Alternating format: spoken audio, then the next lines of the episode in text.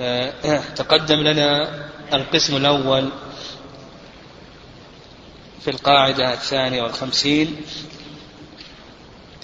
إذا ملك متى يجوز له أن يتصرف قبل القبض؟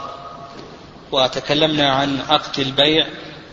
وعقد البيع تبين لنا إما أن يكون, إما, أن يكون الكلام عن الثمن وإما أن يكون الكلام عن المثمن.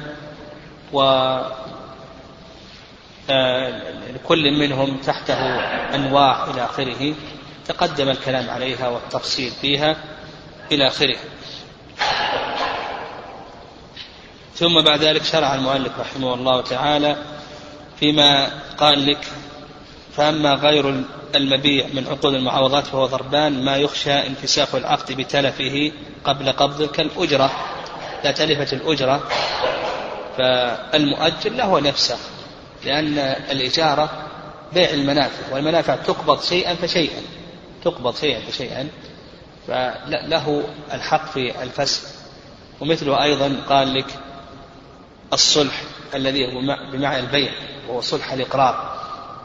فيقول لك إذا تلف فيه العوض يخشى فيه الانفساخ بتلفه فهذا حكم حكم البيع. وعلى هذا نرجع هذا القسم إلى القسم الأول.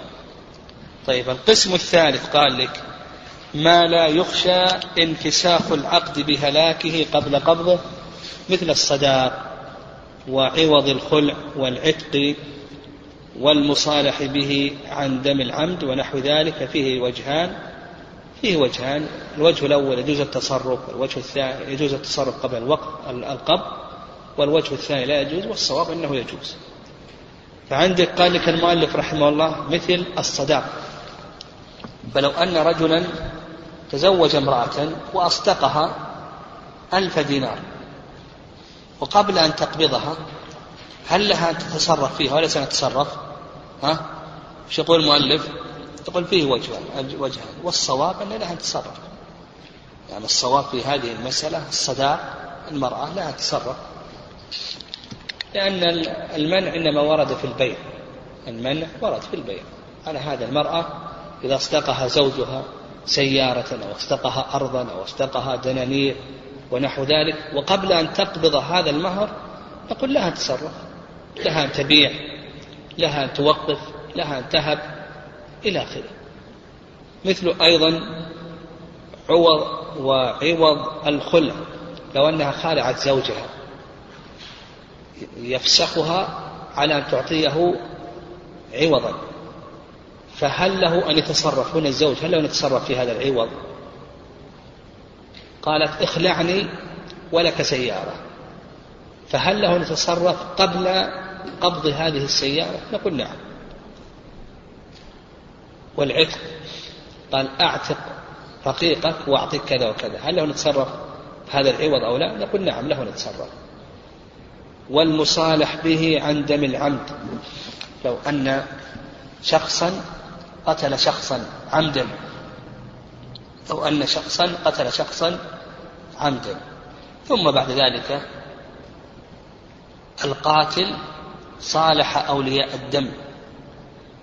على أن يعطيهم مثلا يعطي أولياء الدم أرضا أو يعطيهم مثلا عشر سيارات.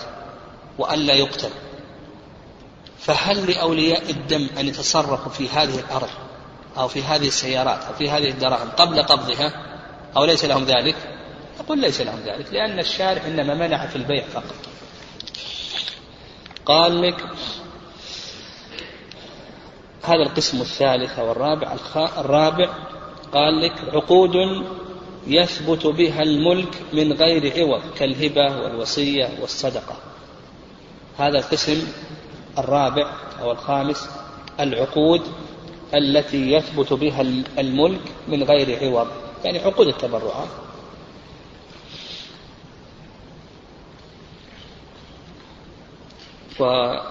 والخلاصة في عقود التبرعات أنه يصح التصرف فيها قبل قبضها.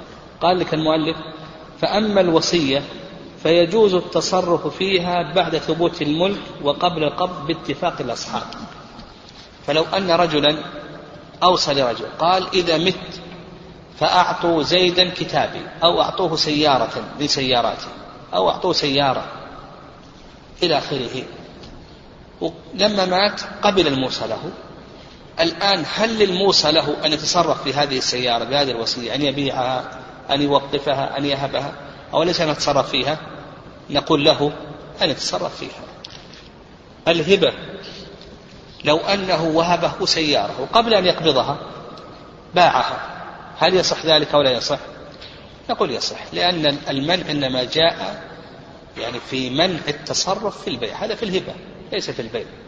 أن النبي صلى الله عليه وسلم نهى عن بيع الطعام حتى يقبضه حتى يستوفيه. هذا في الهبة. القرض لو أنه أقرضه برا أو شعيرا أو دراهم وقبل أن يقبض القرض تصرف فيه. هل يصح هذا التصرف أو لا يصح؟ نقول بأنه صحيح.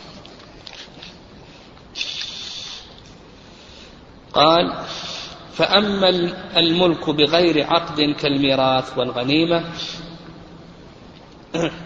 هذا القسم كم؟ الخامس. القسم الخامس. الملك بغير عقد. ما يملكه الشخص بغير عقد. هل له أن يتصرف فيه وليس له أن يتصرف فيه؟ قال لك المؤلف رحمه الله أما الملك بغير عقد كالميراث والغنيمة والاستحقاق من من مال الوقف أو الفيء للمتناولين منه كالمرتزقة في ديوان الجند وهي الوقف المستحقين له. فإذا ثبت لهم الملك وتعين مقداره جاز لهم التصرف فيه قبل قبل. هذا القسم الخامس. القسم الخامس إذا ثبت الملك بغير عقد جاز لمن ثبت له الملك أن يتصرف فيه. القسم الخامس أن يثبت الملك ويتعين بلا عقد يعني بلا عقد. فنقول من ثبت له الملك وتعين تعين مقداره فله أن يتصرف فيه. وهذا مثل المؤلف رحمه الله مثل الميراث. الميراث ثبت. مات هذا الرجل وخلف ثلاثة أولاد. ال ال ال كل ولد من الأولاد له ثلث التركة. هل له أن يتصرف؟ ملك. دخل التركة دخلت في ملك الورثة. وتعين مقداره عرف أن له الثلث. فهل له أن يتصرف في نصيبه؟ وليس له يتصرف نقول له أن يتصرف. مثل أيضا الوقف على الفقراء أو الوقف على طلبة العلم. عندنا هذا البيت وقف على طلبة العلم. يعني يؤجر. أو هذا النخل وقف على طلبة العلم. طلبة العلم في هذا المسجد خمسة. لكل منهم خمس الثمرة. يقول ما دام أن الآن ثبت له الملك وتعين مقداره نقول له أن يتصرف فيه. وإن لم يقبض يعني الموقوف عليه له أن يتصرف في نصيبه وإن لم يقبض. ما دام أنه ثبت الملك وتعين له مقداره له أن يتصرف فيه. ومثل ذلك أيضا الاستحقاق ما الوقت مثلنا أو الفيء الفيء يقسم على المسلمين إلى آخره. لو أن الإمام قسم مال الفيء على أهل هذه البلدة وتعين مقدار كل واحد له نتصرف فيه. والمرتزقة في ديوان الجند إلى آخره وأهل الوقف المستحقين لها إلى آخره. قال جاز لهم التصرف فيه قبل القبض بغير خلاف طيب قال وأما قبل ثبوت الملك فله حالتان. هذا القسم السادس. نعم القسم السادس أن يكون الملك بغير عقد. ولا نعم القسم السادس أحسن أن نقول ألا يوجد سبب الملك. القسم السادس ألا يوجد سبب الملك. ومثل المؤلف قال لك كتصرف الوارث قبل موت مورثه والغانمين قبل انقضاء الحرب. ومن لا رسم له في ديوان العطاء في الرزق. القسم السادس ألا يوجد سبب الملك. مثلا أحد الورثة باع نصيبه من الميراث قبل موت مورثه. وجد سبب الملك أو لم يوجد؟ ما وجد. سبب الملك بالموت ما وجد الآن. قد أنت قد تمت قبله. فنقول بأن هذا لا يصح. فلو أن أحد الأبناء مثلا باع نصيبه من ميراث أبيه قبل أن يموت قبل أن يموت أبوه. نقول بأن هذا لا يصح. لماذا؟ حتى الآن لا ثبت لك الملك ولا وجد أيضا سبب الملك ولأنه قد يموت. هذا الوارث قبل الموارث مثل أيضا قال لك والغانمين قبل انقضاء الحرب. لأن لأن الغانمين يملكون الغنيمة بالحيازة وقيل يملكونها بالقسمة. الآن ما بعد حازوا الغنيمة. ولا وجد سبب الملك وهو انقضاء الحرب. فباع هذا الغانم الغازي باع هذا الغازي نصيبه من الغنيمة قبل انقضاء الحرب. يصح هذا ولا يصح؟ نقول لا يصح. وقال لك أيضا من لا رسم له في ديوان العطاء في الرزق. إنسان لم يكتب في ديوان العطاء. يعني الإمام إذا كان يوزع بيت المال على المسلمين إلى آخره هذا حتى الآن لم يسجل في ديوان العطاء. وباع نصيبه حتى الآن ما سجل. سيسجل. نقول لا يصح مثله أيضا الموظف. لو باع راتبه باع الموظف راتبه قبل أن يتعين في هذه الوظيفة. يصح ولا يصح؟ نقول لا لأنه حتى الآن لم يوجد السبب. طيب القسم الأخير قال لك بعد وجود سبب الملك. يعني القسم الأخير بعد وجود سبب الملك. وقبل الاستقرار. كتصرف الغانمين قبل القسمة.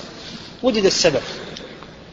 سبب الملك وجد وهو الحيازة حاز الغانمون حاز الغانمون الغنيمة.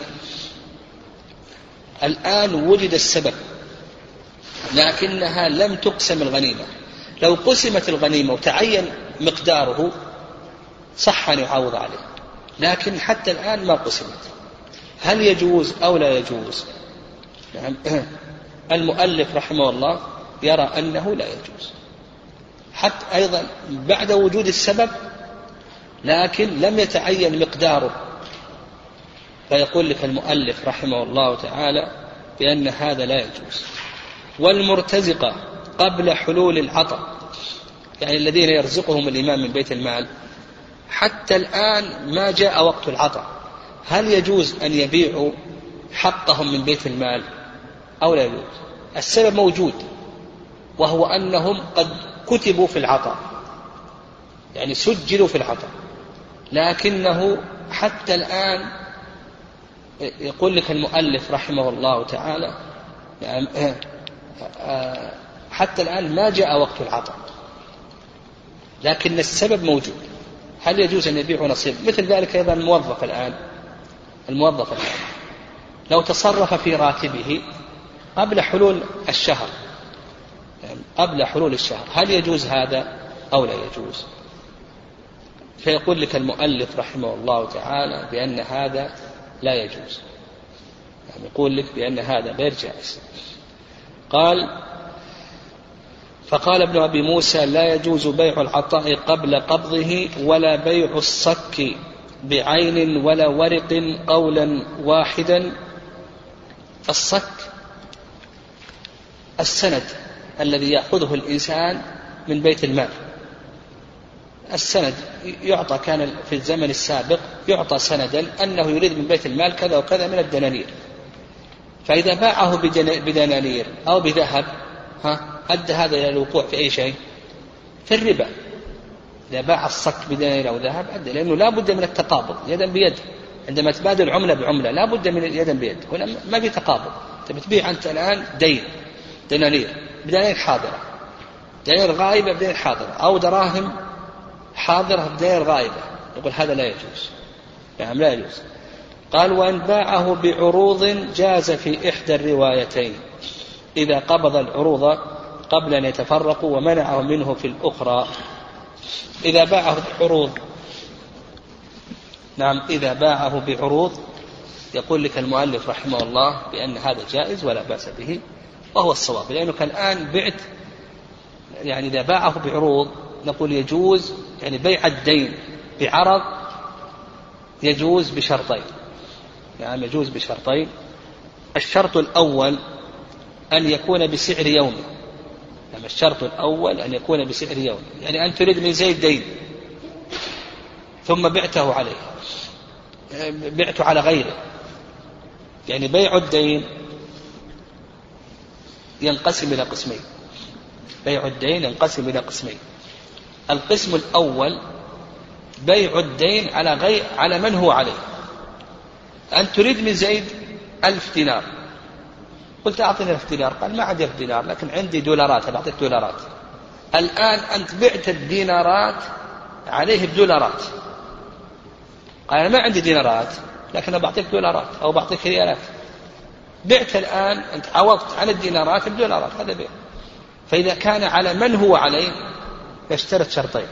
الشرط الأول أن يكون بسعر يومه والشرط الثاني التقابض إذا كان يجري بينهما ربا النسيئة التقابض إذا كان يجري بينهما ربا النسيئة بسعر يومه أن تريد منه دينارات؟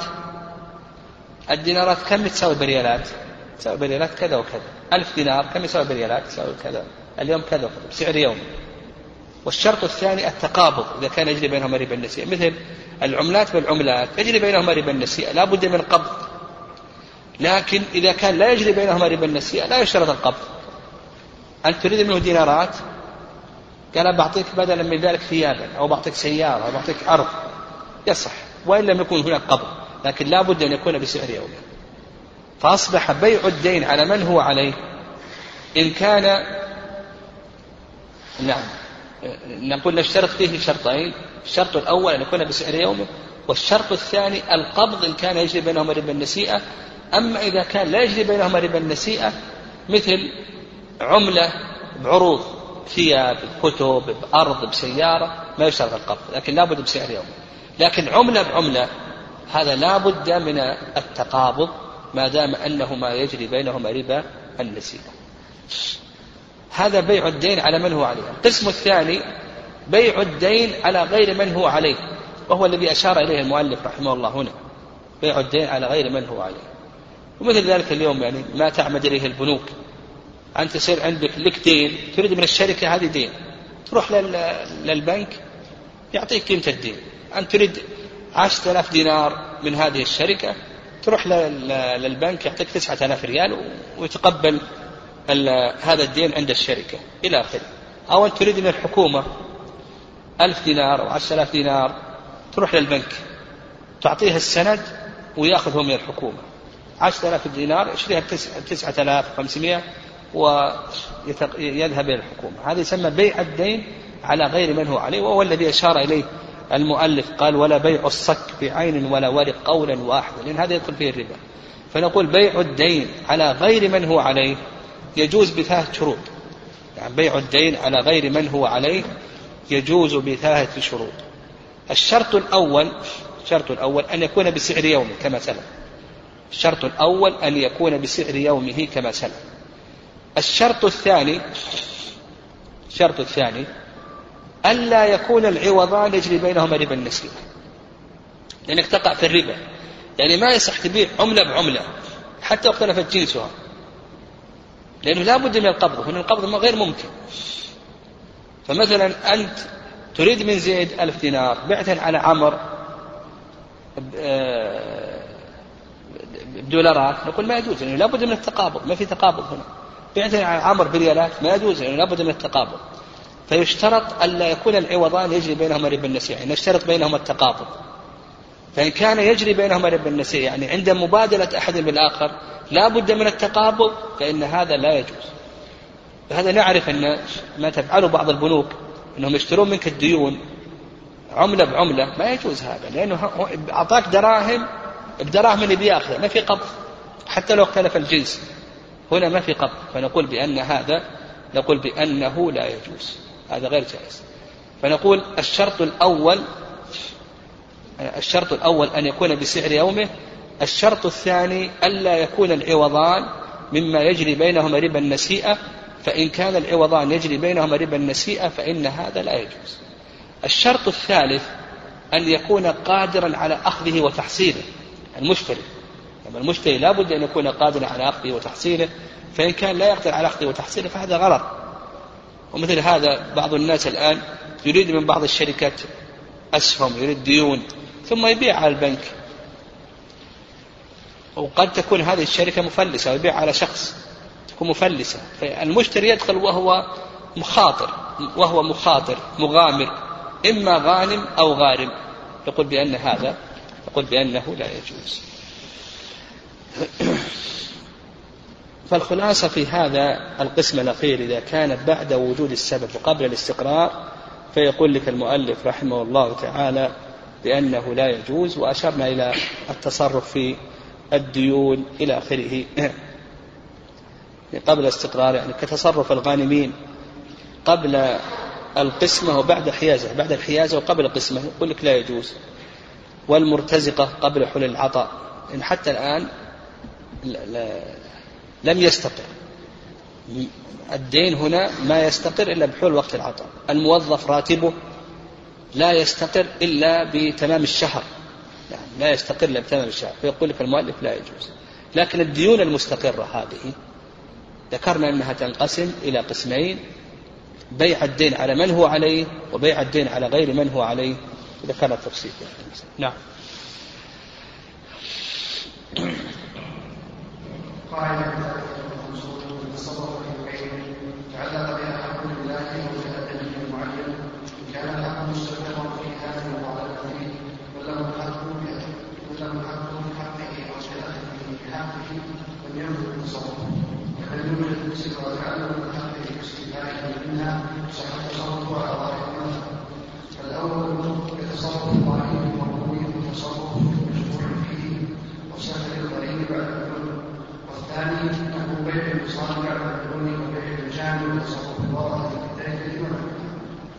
طيب. آه القاعدة الثالثة والخمسون. نعم. القاعدة الثالثة والخمسون تنقسم إلى قسمين. يقول بأنها تنقسم إلى قسمين. يعني هذه القاعدة حكم التصرف في العين الذي التي تعلق بها حق من الحقوق.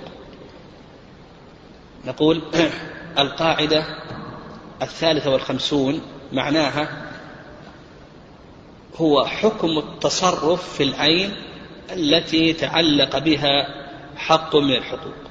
نقول بأن هذا ينقسم إلى قسمين. القسم الأول أن يكون الحق تعلق بالعين تعلقا مستقرا. نقول القسم الأول أن يكون الحق تعلق بالعين تعلقا مستقرا فإن هذا التصرف لا يجوز.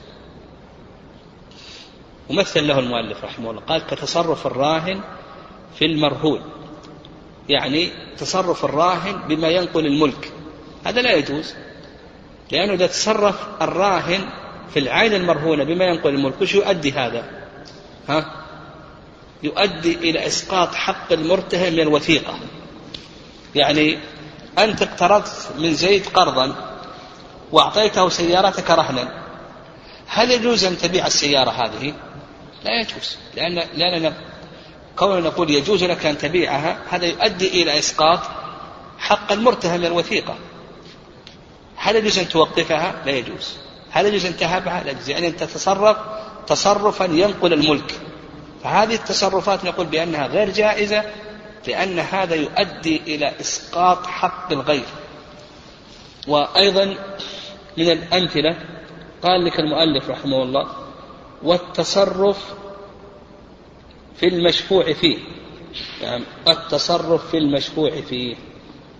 يقول لك المؤلف رحمه الله تعالى بأن هذا لا يجوز. يعني التصرف في المشفوع فيه بأنه لا يجوز. أن صورة المسألة زيد وعمر شريكان في أرض. زيد باع نصيبه على صالح. عمر له حق الشفعة وليس له حق الشفعة. له حق الشفعة. جاء عمر وشفع.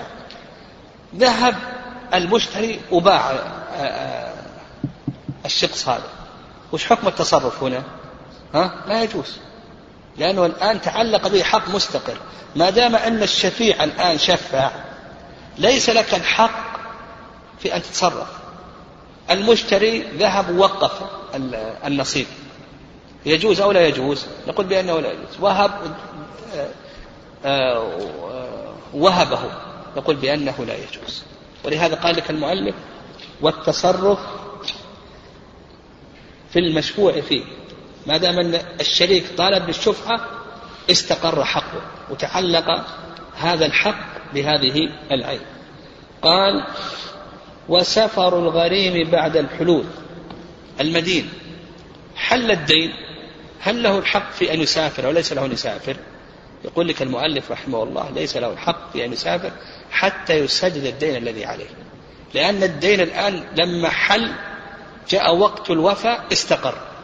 نعم لما جاء وقت الوفاء استقر أداء هذا الدين. فيجب عليه أن يؤدي ولا يجوز له أن يسافر. نعم لا يجوز له أن يسافر.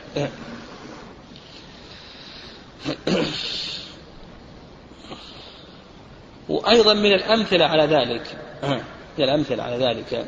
أيضا الأضحية بعد تعيينها حق لله عز وجل. هذا رجل عين الأضحية قال هذه الشاة أضحية. هل يجوز التصرف في هذه الشاة بالبيع أو الهبة ونحو ذلك مما ينقل الملك؟ نقول لا. فتلخص عندنا القسم الأول أن العين إذا تعلق بها حق لله أو حق للآدم تعلقا مستقرا فإن هذه التصرفات فيها لا يجوز. العين إذا تعلق بها حق لله أو حق للآدم تعلقا مستقرا فنقول بأن هذه التصرفات فيها لا تجوز القسم الثاني القسم الثاني أن يتعلق الحق بالعين تعلقا غير مستقر. يعني عرضة للسقوط. أن يتعلق الحق بالعين تعلقا غير مستقر. فنقول هنا يجوز التصرف. ومثل المؤلف رحمه الله قال نحو بيع النصاب بعد الحول. بيع الحول. بيع النصاب بعد الحول لا بأس. لا بأس. الزكاة تعلقت بالنصاب لكن هذا ليس تعلق مستقر مستقر لماذا؟ لأنه يجوز لك أنك تأكل النصاب وتخرج الزكاة من غيره. يعني يعني ما تتعين الزكاة في ذات النصاب. يجوز أن تخرجها من غيره فأنت عندك الآن أربعون شاة. حال عليها الحول. أربعون شاة كم فيها؟ كم زكاتها؟ شاة واحدة. فيها شاة واحدة. تم عليك الحول؟ ذهبت وبعت هذه الشياة. يصح البيع ولا يصح؟ نقول البيع صحيح. لماذا؟ هو تعلق فيها حق الله عز وجل حق الفقراء وهو الزكاة.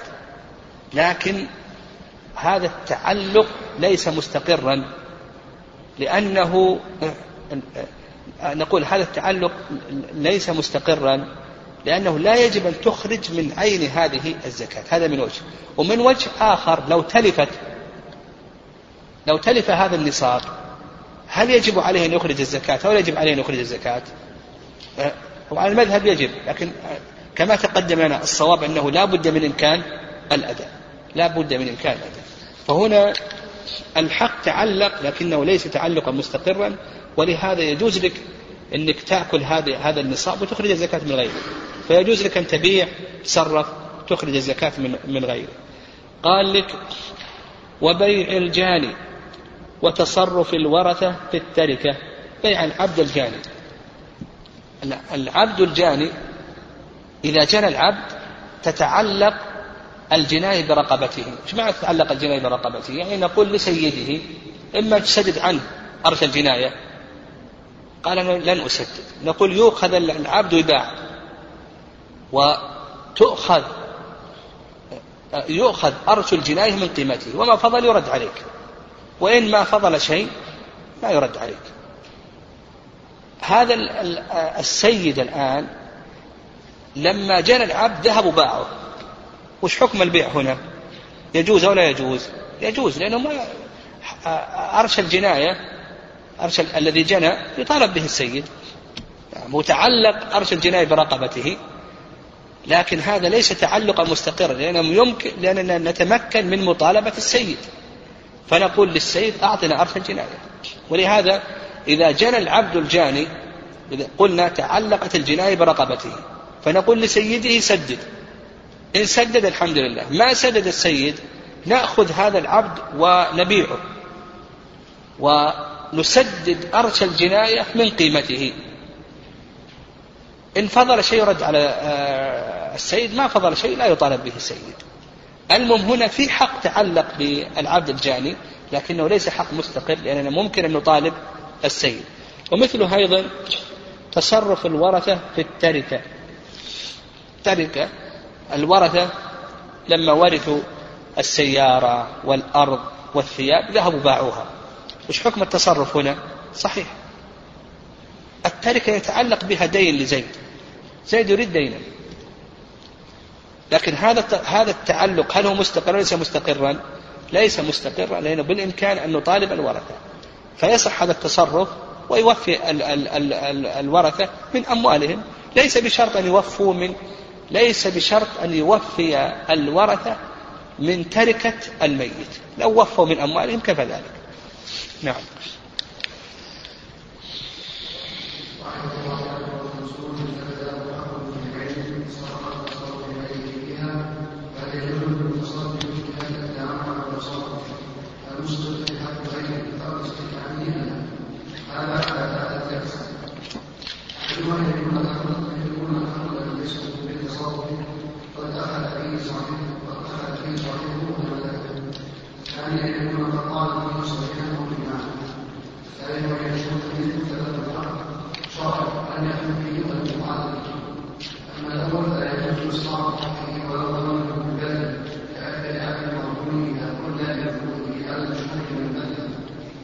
فإنه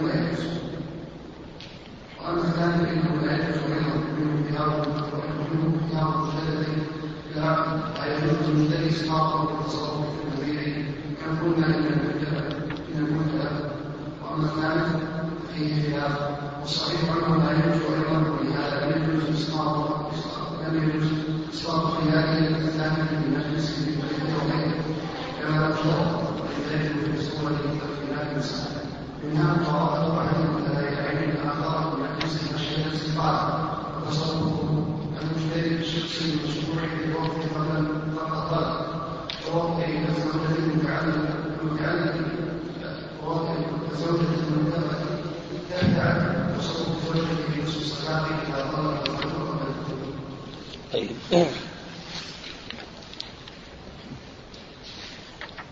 يقول المؤلف رحمه الله تعالى القاعدة الرابعة والخمسون من ثبت له حق في عين وسقط بتصرف غيره فيها فلا يجوز للمتصرف فيها الإقدام على التصرف إلى آخره؟ معنى هذه القاعدة معنى هذه القاعدة أنه إذا ثبت حق في عين فلا يجوز لأحد أن يتصرف تصرفا يسقط هذا الحق. هذا معنى هذه القاعدة. يقول معنى القاعدة إذا ثبت حق في عين من العيون الحق لله أو لآدم فلا يجوز لأحد أن يتصرف تصرفا يسقط هذا الحق.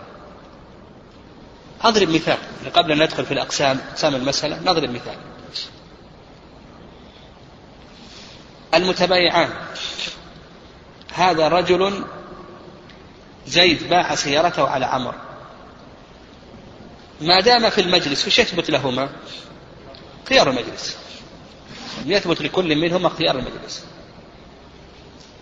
الآن عندنا حق خيار المجلس. حق للبائع وحق للمشتري. هل يجوز لأحدهما أن يتصرف تصرفا يبطل هذا الحق أو لا يجوز؟ ها؟ نقول لا يجوز. فلا يجوز للبائع أن يقوم حتى يلزم العقد. أو المشتري أن يقوم حتى يلزم العقد يعني يسقط حق الآخر من الخيار. نقول بأن هذا غير جائز. فالقاعدة إذا ثبت حق من الحقوق في عين من الأعيان فإنه لا يجوز لأحد أن يتصرف تصرفا يبطل هذا الحق. لما فيه من إبطال حق ماذا؟ المسلم. ما فيه من إبطال حق المسلم.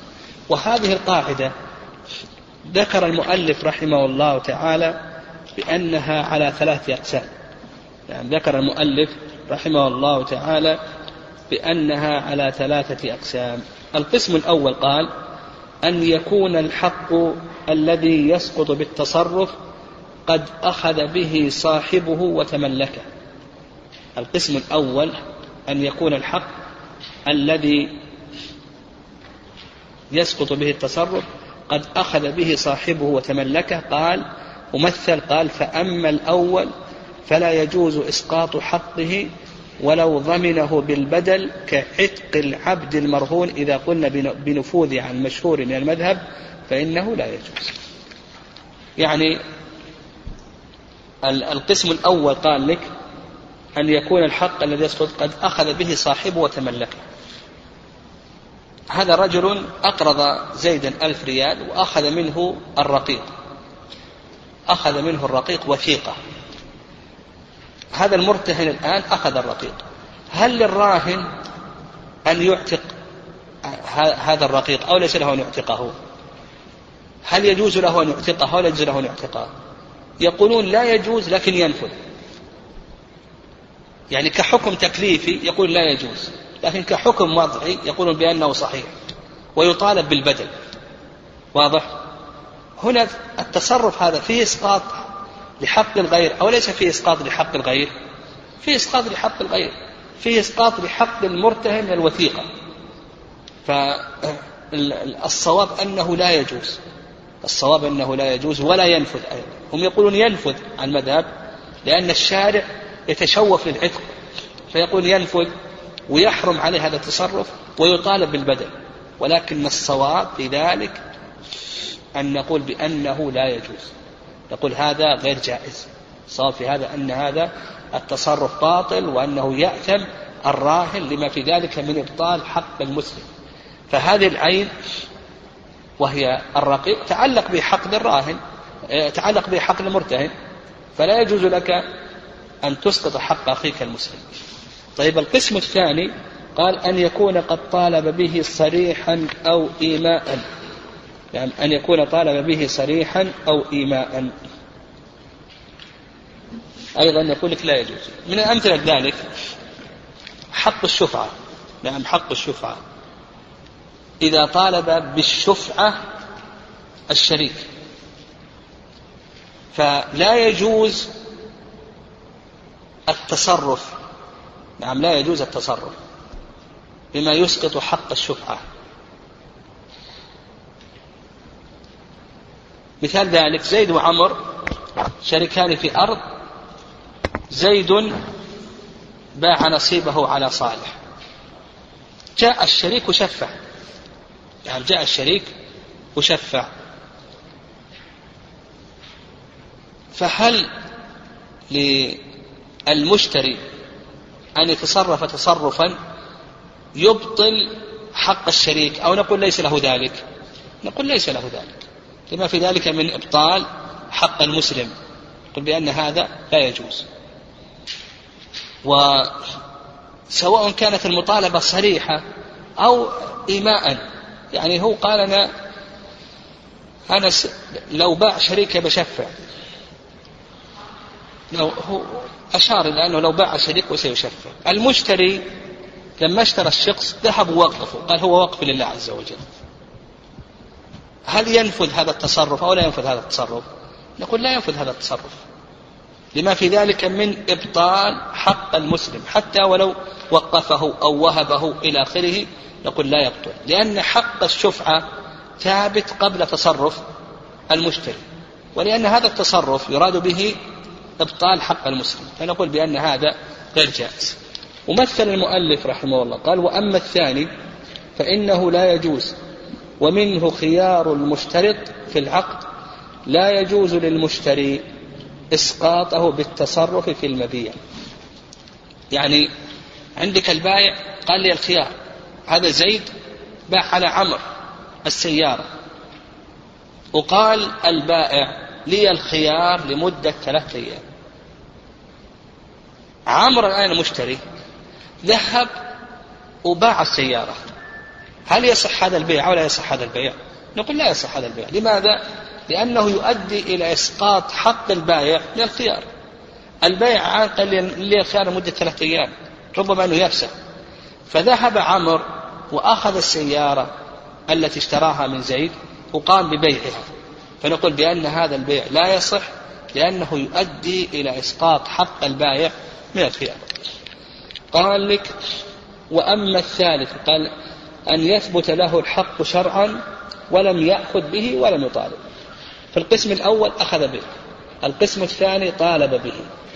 القسم الثالث لم يأخذ به ولم يطالب فهل آه، آه، يصح هذا التصرف أو لا يصح؟ يقول لك المؤلف رحمه الله لا يصح لأن هذا من إبطال حق المسلم إلى آخره. قال لك لا يجوز ولهذا لم يجوز إسقاط خيارة الثابت في المجلس في العتق وغيره كما لو اشترطه ويندرج في صور خلاف مسائل منها مفارقة أحد المتبايعين الآخر في المجلس خشية الاستقالة.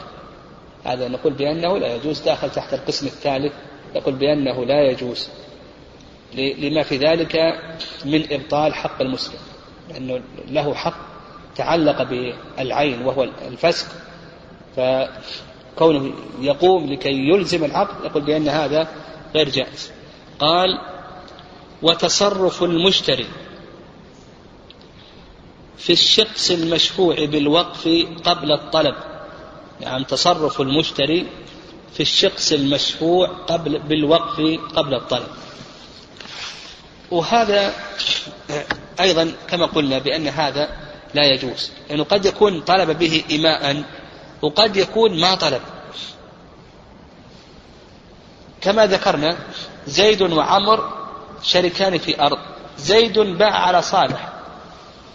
زيد باع على صالح. صالح ذهب ووقف هذه الأرض المشتري. ذهب ووقف هذه الأرض. هل هذا هو ما طالب الآن. ما طالب بال حتى الآن ما طالب الشفيع بالشفعة.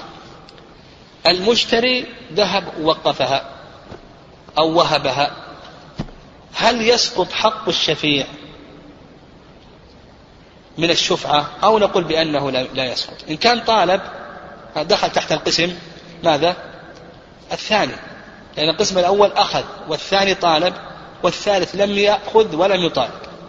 إن طالب أخذ تحت في القسم الثاني لكن لم يطالب وذهب وشفع آه، وقف أو وهب. هل يسقط حقه أو لا يسقط حقه؟ ها؟ نقول بأنه لا يسقط. نقول بأنه لا يسقط حق الشفيع لأن حق الشفعة سابق على تصرف المشتري فلا يسقط حقه. مع أن المشهور من المذهب أنه يسقط حقه. لأنه لأنه لأنهم يقولون تصرف تصرفا لا تثبت به الشفعة ابتداء. يعني تصرف تصرفا لا تثبت بمعنى يعني معنى ذلك يعني لا تثبت به الشفعة ابتداء معنى ذلك آه، لو أن الشريك زيد وعمر شريكان في أرض زيد وقف نصيبه. هل لعمر أن يشفع ليس له يشفع يقول ليس له يشفع لأن الشفعة إنما جاءت في البيع. لو باع يشفع لكن وقف وهب ليس له يشفع يعني فيقولون تصرف تصرفا لا تثبت به الشفعة ابتداء. والصواب في ذلك أنه تثبت له الشفعة لما ذكرنا أن حق الشفيع سابق على تصرف المشتري. قال ووطئ الزوجة المعتقة تحت العبد. وطئ الزوجة. إذا أعتقت الزوجة هي كانت أمة وزوجها كان عبدا. إذا أعتقت يثبت لها الخيار تحت العبد أو لا يثبت؟ يثبت. متى يسقط حقها؟ بالوطء. لو مكنت الزوج هو زوجها الآن عبد رقيق وهي رقيقة. إذا أعتقت وزوجها رقيق لها حق الخيار. لها حق الخيار. طيب لو مكنت الزوجة من الوط هذا دليل على أنها رضيت به. دليل على أنها رضيت به. فيسقط حقها من الخيار. جاء الزوج لكي يسقط حقها من الخيار وطئها جامعها. هل يسقط حقها من الخيار أو لا يسقط حقها من الخيار؟ نقول بأن حقها لا يسقط من الخيار. لأن هذا حق له وهذا التصرف لا يسقط. ماذا؟ نعم لا يسقط حق الغير. ومثله أيضا قال لك وتصرف الزوجة في نصف الصداق إذا طلق الزوج قبل الدخول. إذا طلق الزوج قبل الدخول يكون للزوجة ماذا؟ يكون لها النصف وله النصف. فإذا تصرفت الزوجة في هذا المهر مع أن الزوج له النصف هل يسقط حقه أو لا يسقط حقه؟ يقول بأنه لا يسقط حقه. نعم.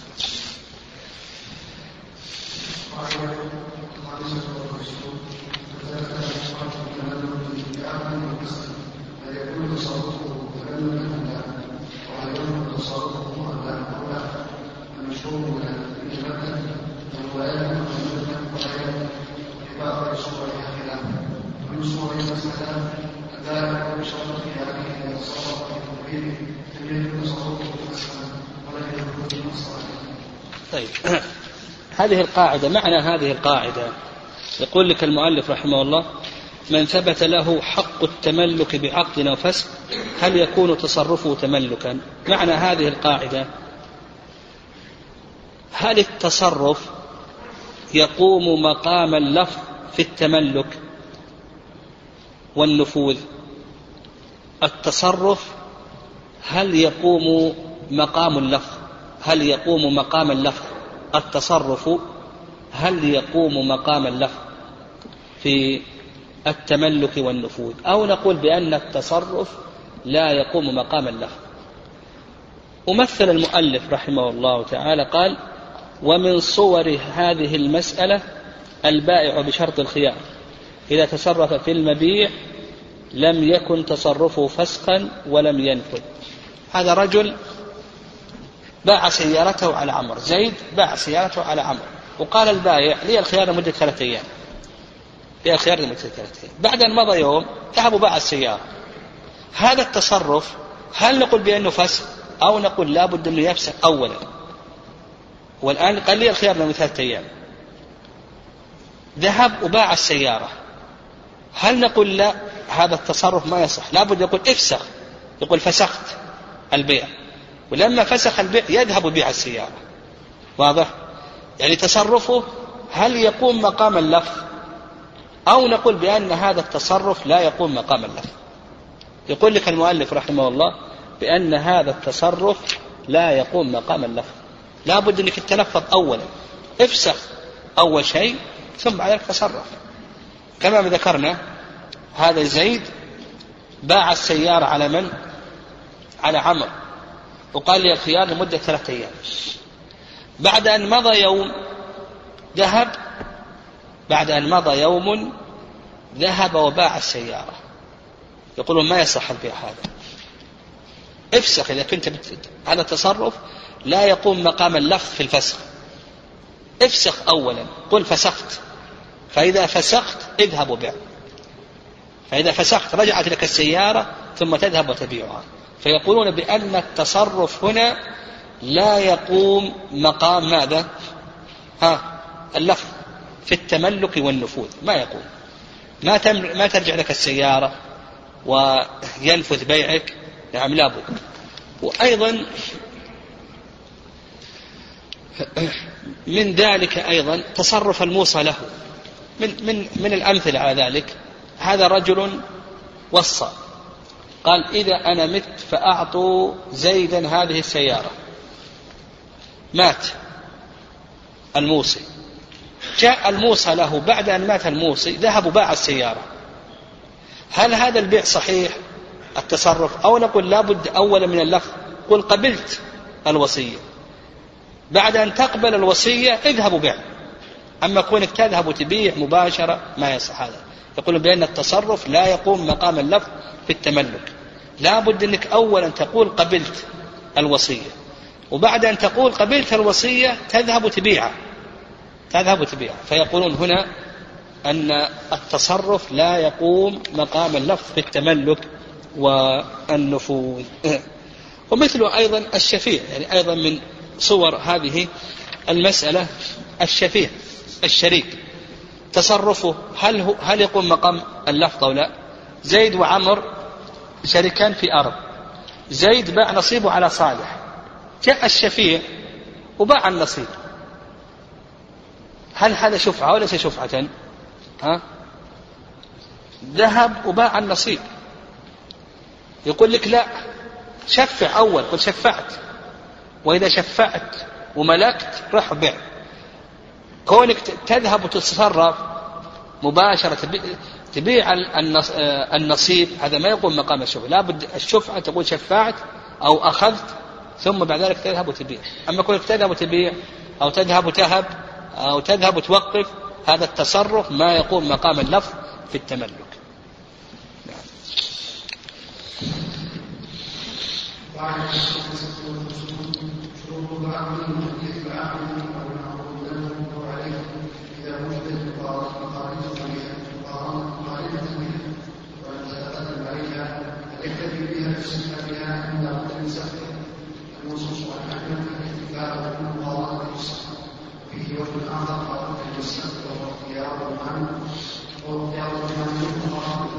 نعم هذه القاعدة سهلة وهي نعم هذه القاعدة آه، شروط العقد من أهلية العاقد وغير ذلك من الشروط يعني أهلية العاقد آه، آه، أن يكون جائز التصرف وجائز التصرف من جمع أربع صفات البالغ العاقل الحر الرشيد البالغ العاقل الحر الرشيد. المهم شروط العقد. هل يشترط في شروط العقد؟ وأيضا لابد أن نفهم شروط العقد والشروط في العقد. ما الفرق بينهما؟ أن شرط العقد من وضع الشارع. فالشارع هو الذي شرط هذه الشروط في البيع. العلم بالثمن العلم بالمثمن أهلية العاقد إلى آخره. الرضا. هذه شروط العقد من وضع الشارع. والشروط في العقد من وضع العاقد. من وضع العاقد والفرق الثاني أن شروط العقد يصح إسقاطها. آه نعم آه شروط العقد لا يصح إسقاطها. والشروط في العقد يصح إسقاطها. والفرق الثالث أن شرط العقد سقوطه يترتب عليه عدم الصحة. ولهذا عرفنا العقد الفاسد بأنما اختل شرط من شروط صحته.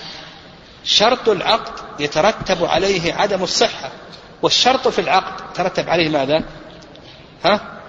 عدم اللزوم أحسنت عدم اللزوم. فهذه ثلاث فروق بين شرط العقد والشرط في العقد. وأيضا الفرق الرابع أن شروط العقد قبل العقد والشروط في العقد قبل العقد وفي العقد وفي زمن الخيارين. يعني شروط العقد تكون قبل العقد والشروط في العقد تكون يعني ما يشترط أحد المتعاقدين. قبل العقد في صلب العقد وفي زمن الخيارين. كل هذا يصح أن تشترط فيه. المهم هنا عندنا شروط العقد. هل يشترط أن تكون سابقة للصيغة لصيغة العقد؟ أو يصح أن تكون مقارنة لصيغة العقد؟ يعني شروط العقد. هل يصح أن تكون سابقة لصيغة؟ هل يشترط أن تكون سابقة لصيغة العقد؟ أو يصح حتى ولو قارنت صيغة العقد قال لك المؤلف يصح. أنه يصح حتى ولو قارنت. ما يشترط أن تكون سابقة. حتى ولو كانت مقارنة لصيغة العقد ومن الأمثلة على ذلك هذا رجل أو نعم عندنا صبي. الصبي ما يصح تصرفه. لكن لو بلغ مع التصرف. يعني بلغ هذا الصبي مع التصرف مع البيع مباشرة. يصح أو لا يصح؟ ها؟ نقول بأنه يصح. الصبي لا يصح تصرفه لا يصح بيعه إلا في الأشياء اليسيرة. أو إذا راهق وقارب البلوغ يؤذن له في بعض المعاملات لكي ينظر هل رشد ولم يرشد مع ذلك لا يصح تصرفه. لكن لو تصرف مع البلوغ يصح أو لا يصح؟ نقول بأن هذا يصح. أيضا من الأمثلة على ذلك المحجور عليه المحجور عليه تصرف مع فك الحجر عنه.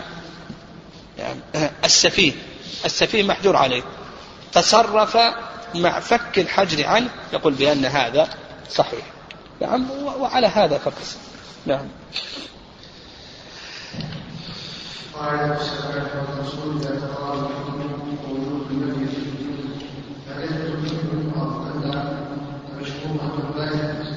وقال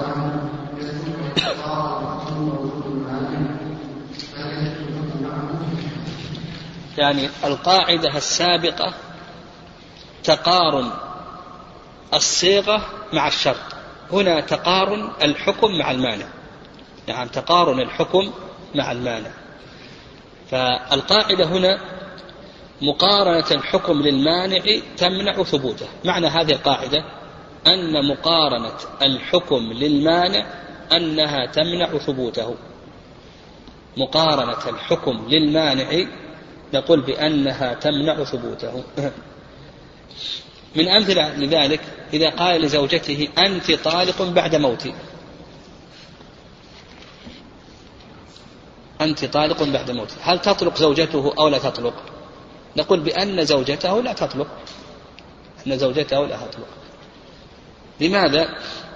لأن وجود الموت مانع من صحة الطلاق لفوات الأهلية. وأيضا لو قال نعم لو قال لزوجته أنت طالق مع انقضاء عدتك. أنت طالق مع انقضاء عدتك. يقول بأن الطلاق لا يقع لأنه إذا انقضت العدة أصبحت أجنبية وفات المحل. إذا انقضت العدة نقول بأنها أصبحت أجنبية وفات المحل.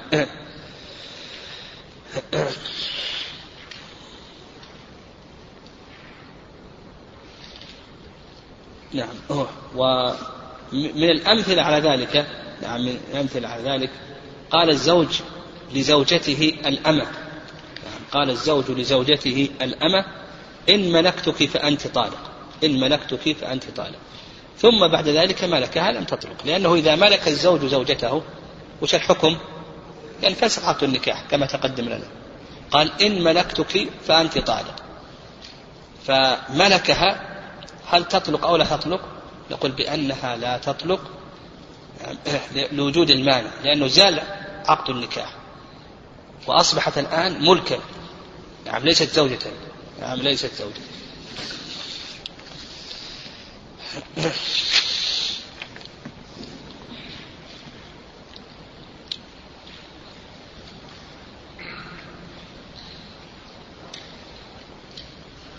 الله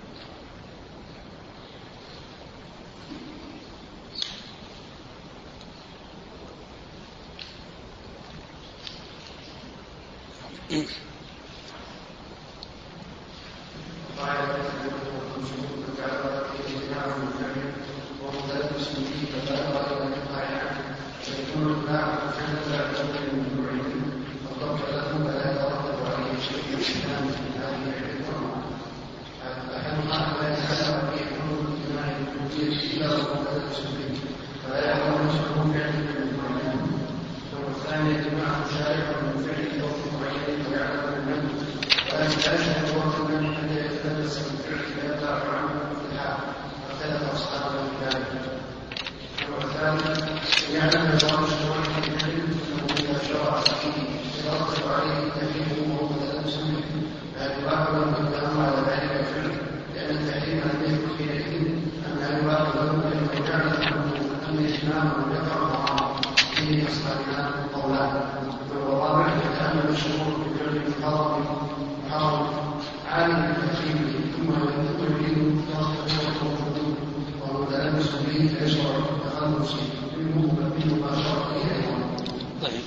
بسم الله والصلاة والسلام على رسول الله. وبعد يقول المؤلف رحمه الله تعالى القاعدة الثامنة والخمسون. هذه القاعدة إذا منع من فعل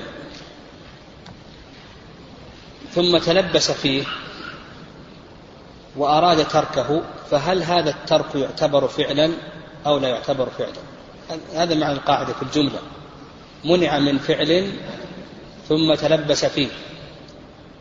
فأراد تركه. هل يعتبر الترك فعلا أو ليس فعلا؟ مثال ذلك رجل قصب أرضا.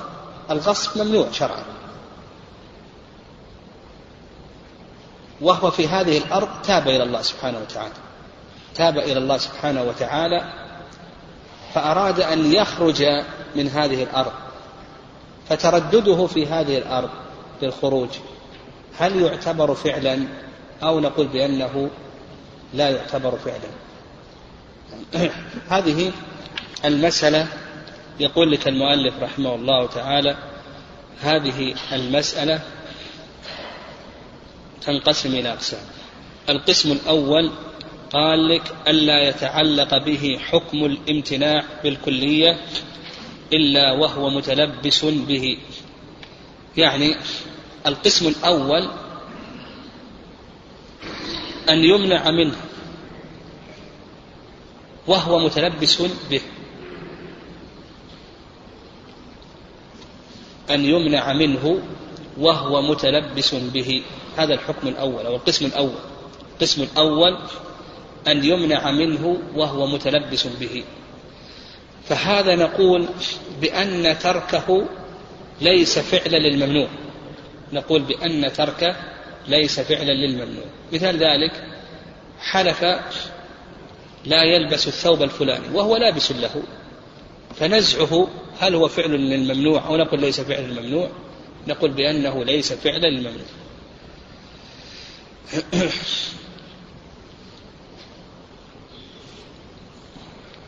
فنقول القسم الأول أن يمنع من الفعل وهو متلبس له فتركه ليس فعلا للممنوع. فإذا حلف لا يركب سيارة زيد وهو راكب لها فنزل منها فهل يعتبر نزوله فعل الممنوع ويحنث؟ نقول ليس فعل الممنوع أو نزعه للثوب الذي حلف ألا يلبسه هل يعتبر فعل الممنوع فيحنث؟ نقول لا ليس فعل الممنوع الثاني يقول المؤلف رحمه الله تعالى الثاني أن يمنعه الشارع من الفعل في وقت معين ويعلم بالمنع ولكن لا يشعر بوقت المنع حتى يتلبس بالفعل فيقلع فيقلع عنه في الحال فاختلف أصحابنا في ذلك يعني اختلف أصحابنا في ذلك. نعم. هذا القسم الثاني نعم القسم الثاني أن يمنعه الشارع من الفعل في وقت معين ويباح له الفعل في وقت معين. يعني الفعل مباح له في وقت معين وممنوع في وقت معين. ففعله في الوقت المباح واستمر حتى طرأ الوقت الممنوع. يعني القسم الثاني أبيح له الفعل في وقت معين ومنع من الفعل في وقت معين. ففعله في الوقت المباح واستمر يعني استمر حتى جاء الوقت الممنوع ثم تخلص منه. فهل نقول بأنه فعل ممنوع؟ هذا التخلص أو لا. مثال ذلك رجل الرجل ممنوع أن يجامع زوجته وهي حائض. فشرع في الجماع. ثم بعد ذلك حاضت المرأة وهو يجامع. فنزع. فهل هذا النزع نقول بأنه وطء في الجماع في الحيض أو لا؟ ومثل ذلك أيضا الرجل ممنوع أن يجامع زوجته بعد طلوع الفجر بالنسبة للصائم. فجامع قبل طلوع الفجر واستمر في الجماع إلى أن طلع الفجر. ثم بعد ذلك نزع بعد طلوع الفجر. فهل هذا النزع يعتبر جماعا؟ يعني هذا موضع خلاف. المذهب يعتبرونه جماع والصواب أنه ليس جماعا. الثالث قال المؤلف رحمه الله أن يعلم قبل الشروع في فعل أنه إذا شرع فيه يترتب عليه تحريمه وهو متلبس فهل يباح له الإقدام على ذلك الفعل لأن التحريم لم يثبت حينئذ أم لا يباح؟ أم لا يباح لأنه يعلم أن إتمامه يقع حراما؟ هذا القسم الثالث القسم الثالث أن يعلم قبل الشروع في فعل أنه إذا شرع فيه يترتب عليه تحريمه. الأصل في الفعل أنه مباح. لكن لو فعله سيقع في المحرم. يعني لو فعله يترتب عليه التحريم. فهل يباح هذا الفعل أو لا يباح هذا الفعل؟ مثل لو قال لزوجته إن وطئتك فأنت طالق. فإذا حصل الوقت الوقت سيقع الطلاق. الأصل في الطلاق الأصل في الوقت أنه حلال. لكن بعد الطلاق الثلاث يكون محرما. فالأصل أن الزوجة الآن حلال يجوز له أن يطأها. لكن قال إن وطئتك فأنت طالق ثلاثة. فهل يجوز له أن يطأها؟ فالفعل وإن كان مباحا إلا أنه يترتب عليه التحريم. فيقول لك المؤلف رحمه الله تعالى فيه خلاف والصواب أنه لا يجوز. نعم الصواب في هذا أنه لا يجوز. قال لك الأخير أن يتعمد الشروع في فعل محرم عالما بتحريمه ثم يريد تركه والخروج منه وهو متلبس به فيشرع في التخلص منه بمباشرته أيضا. هذا جائز.